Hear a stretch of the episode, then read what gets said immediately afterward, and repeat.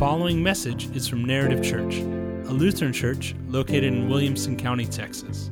For more information, go to www.narrative.church. Let's start the sermon with some prayer this morning. Heavenly Father, I thank you for the time we've had here at Hopewell. I thank you for the time that we can be in your word this morning. Lord, open our hearts to hear what you need us to hear. In your son, Jesus' name, amen. So, this, thank you, Millie. Um, so, this week was one of those weeks where you know when you feel like you're under the gun with everything, right? So, we're moving everything out of this building to a new building. I'm feeling under the gun with that.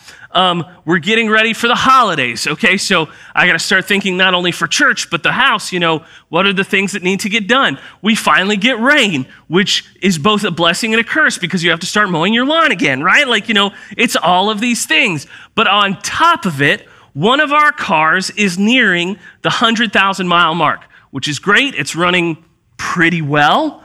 Um, but the warranty I have on it ends at 100,000 miles. And listen, they're not kidding. It shows 100,000 miles. They're like, we're done. Glad you bought this car from us, right? So I know that at 99,800 miles, I've pushed the limit on a few repairs that need to be done. And maybe not the limit, they've shown up in the past month or so, right? But I'm going, oh, I got this warranty. So I call into the Ford dealership. I say, hey, here are the issues I'm having. I have this warranty. Oh, and then like, you know, me and my foolishness go, could you guys just like once over the car and anything covered by the warranty? Can you take care of that? They're like, no. I'm like, okay. So they're like, you got to tell us the problems. So now I'm listening to every little thing going, is that a problem? It might be. But the problem is, every problem you tell them is 170 diagnosis fee. So if it isn't covered under the warranty, now you're just stacking up diagnosis fees, right? So I drive in up to Mac Haik Ford over here, park, walk in. Um, it's my first time at that dealership, so I don't know. Okay, what? How's this running? How you know? Do I bring it in? Do I park it? Whatever. So I walk in, and I, you know, I'm sure they have people who walk in all the time and just look lost. So I'm trying to look as lost as possible, so someone will tell me where to go. And this guy steps out of his office, goes, Oh, yeah, come over here. So his name's Tim. So Tim and I start talking. The danger he doesn't know is that he's talking to a pastor, so he became a sermon illustration real quick. But it was really great as we're talking. I'm telling him what's going on. And then I tell him, so there's a couple things, you know, hearing a couple things. I know enough about to go, I think this is the front suspension, which I know is covered under warranty. It ended up being something else, which wasn't covered under warranty, so that stinks. But there's been a couple electrical issues with this Ford Escape. Um, one is the backup cam is only working about a third of the time. Now, listen, a lot of us in here are going, listen, backup cams used to not exist. True, but now they do. And I listen, I will backup cam anywhere. So I want that fixed. It's under my warranty. So I'm like, let's take care of that. And then there's something going on with the hill start assist that when it gets wet, it's starting to flash. So I'm like, hey, those two things as well. And he goes, okay, now here's the problem. We can take a look at the suspension, no problem. We'll get that done this week. We don't have an opening for the electrical stuff until January. And I'm like, well, so if we start the process today, then it's covered under the warranty, right? Because we started it before 100,000. He goes, unfortunately, no. We have to diagnose it before that point. And so I'm, you know, in this guy's office trying not to use his desk to bang my head, you know, going, okay, it's not his fault, right? That's how it's written. I signed the document. It's on me. Still frustrating, but you know, there it is. But then he does something. He goes, listen, I don't like sending business elsewhere, but if you want to get this fixed, and he starts listing certain dealerships for me, going, I know these guys have a good service department. These guys have a good service department. Just call in. And if you can get in with them before January, then, you know, you take that and just get it done. It won't hurt me. I just want to make sure this gets fixed for you. And so here's this guy sitting in a dealership, has met me for 10 minutes, and goes, Listen, here's how I can help you out. And I have, I'm driving to South Austin on Tuesday morning. I'm gonna wake up real early because I'm not about to play with Austin's morning traffic. So I'll get there and I'll just sit and, you know, do my devotions, do some sermon writing. But I found a spot where I can get it in, and they're going to look at it, and so hopefully we can get it done before that 100,000 mile mark. But it was as simple as him saying, Let me tell you what places you should go, and let me tell you the places I wouldn't. he goes, I want to go to these dealerships. and in that moment, am I going to go to the dealership every time? No. But listen, if I got something that needs to be taken to the dealership, not only do I, do I know where I'm going, I saved his business card. I'm calling Tim. Going, hey, Tim, it's Ted. You know, we had a, a couple months ago, you helped me with this thing. I got a recall. Can I just bring it into you? Right? And it was as simple as him saying, let me help you out. And he won my business when I have to go to a dealership. But that was a great moment for me to happen in the midst of this parable today. Because this parable is kind of weird. Most of Jesus' parables are very like focused on the kingdom, or they're very focused on, you know, how does growth happen? Or, or let me tell you what, you know, this is like or that is like. And this one's all about a dude who seems to be cheating his boss. Right? So this manager comes along and he's gotten into trouble and he goes, Okay, I know what I'm going to do because I can't dig ditches and I'm not going to beg. So, what I'm going to do is I'm going to call in the people who owe my master things. And before I get fired, I'm going to cut their bills down. Because I know that those people now are going to have a good view of me. And so then when I come asking for something, they're going to remember what I did for them.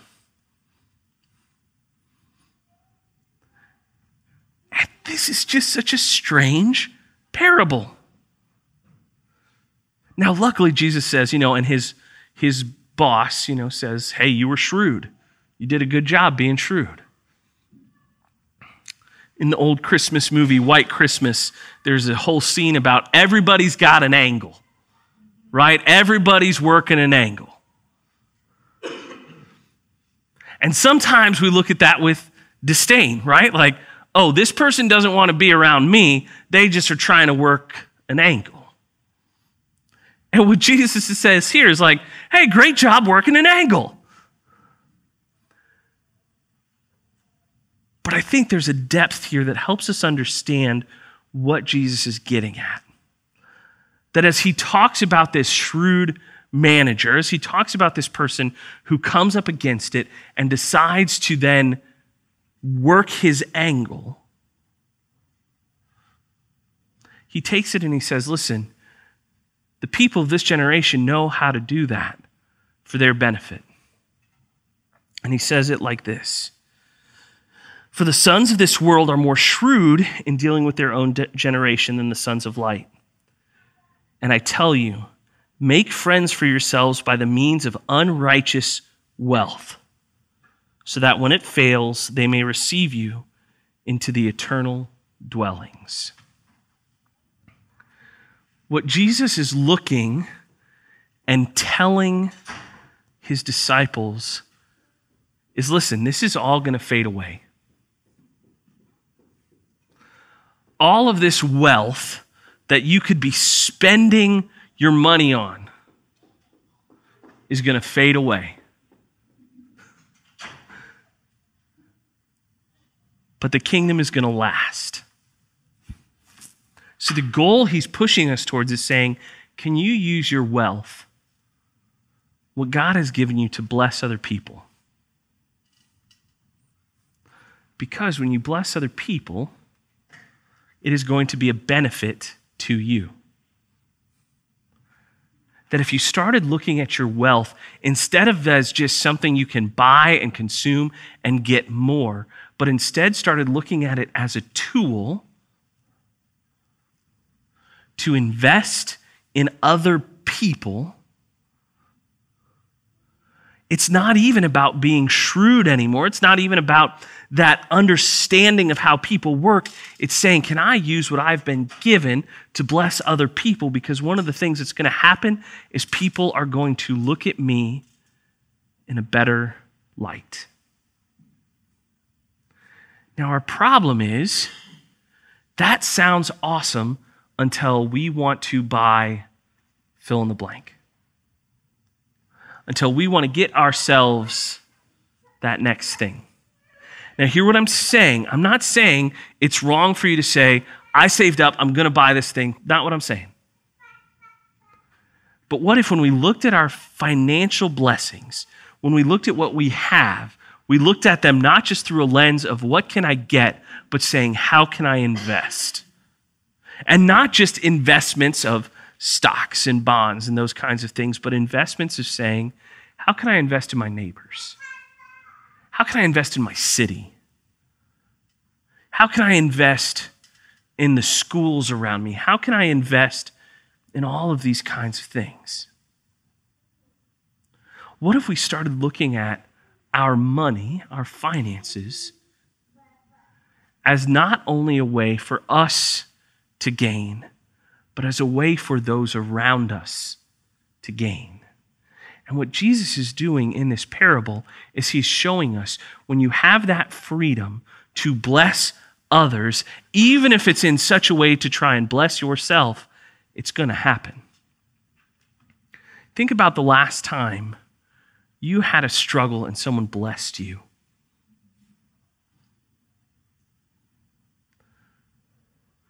My guess is that that person is not someone low on your totem pole, right? They're going to be, oh my gosh, let me tell you about this person. You may not tell other people, like, oh yeah, I was down and they just wrote me a check. Like, you may not share that, but you may be like, oh no, they're awesome. Let me tell you about who they are. Now, here's the thing we're all in different positions. We're all in places of what can we do. And that's why I like the shrewd manager. Now, what I'm not telling you to do is to go out to the clients of like where you work and be like, oh, you owe this money? Let's cut that in half. That's going to be some repercussions. But what if we put on a lens to say, how can we bless others? When Jesus talks about the two greatest commandments, he says, love God and love your neighbor as yourself. What if we started looking at what we have and started saying, how can that be used to bless others? In the past two years, I have bought in to battery operated lawn equipment. Now, listen, I mowed lawns growing up. It was like I hit sixth grade, and my dad was like, You need a job. I used to mow lawns, so can you. Well, joke was on him, I couldn't drive. So he had to take me. We'd load it up into the minivan, pull it back out, and then when I got old enough to drive, I got an old 88 Dodge Dakota. It was a cool truck. It died a horrible death, but it was a cool truck. It wasn't a crash. It just it literally just fell apart. Sorry, I realized I said that. It was there was nothing bad. It just stopped working. But I swore. I was like, I'm not going to get into this electric lawn equipment.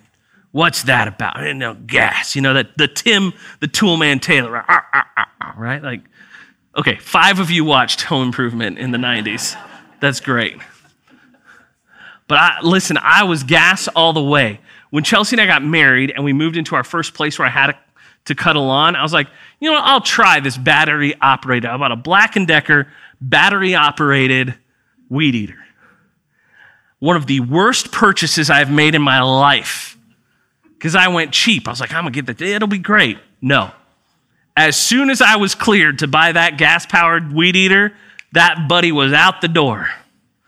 I have done enough small engine repair to get in trouble and enough to know when I need to take it into the shop. But what happened was I had bought some newer lawn equipment and I'd, it just wasn't running how I wanted it.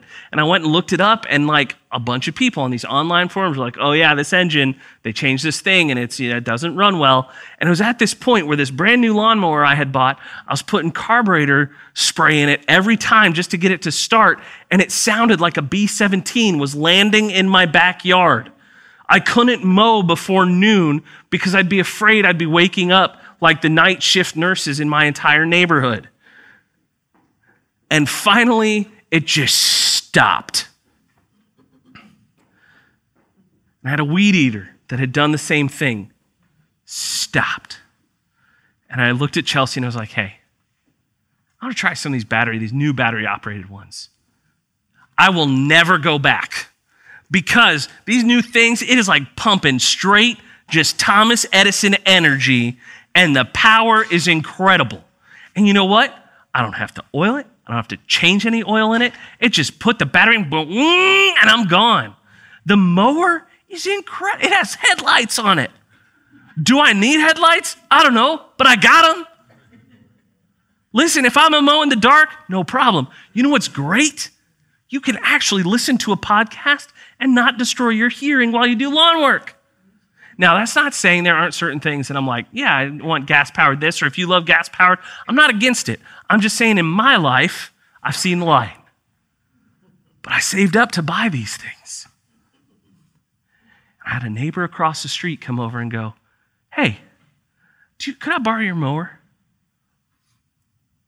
And in the back of my head, the Lord is going, hey, remember when I told you, like, when you get things, you got to bless other people with them? I'm like, yeah, Lord, but not this mower. this is the first mower that every time I'm done, I spray it down. Like I'm in there, like I'm ready to buff it. Right? Like this, this is my mower. And I was like, yeah, you can borrow the mower.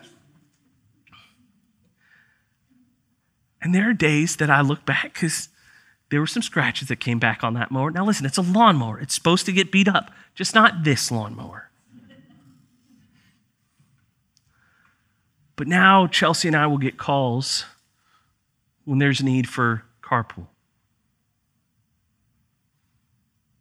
When there was an emergency of something that happened and the kids needed to be watched, they asked us.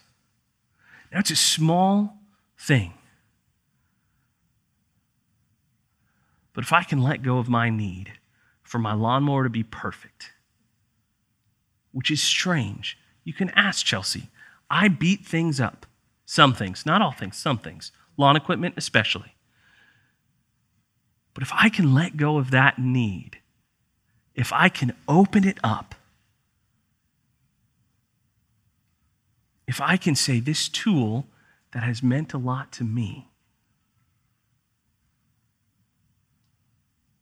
if I can use that to bless someone else, maybe that's what the Lord is calling me to do. And it's not going to be easy. A lawnmower is a simple thing. When it's your time, when it's your household, it's going to be a step. But what Jesus is telling us here is he's saying, listen, if you can be shrewd by blessing other people with the things that you have,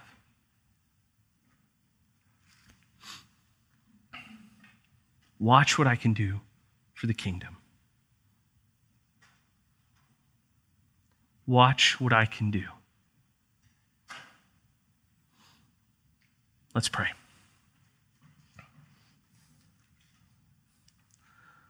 Lord, we give you thanks this morning. We ask and we pray that you would let us see the things you've given us not just as ours, but as ways to bless those around us. Lord, open our hearts to be able to give. And may we rejoice when those, those gifts bless us in turn. Not because we need, but because we get to see what that does for the others we are blessing.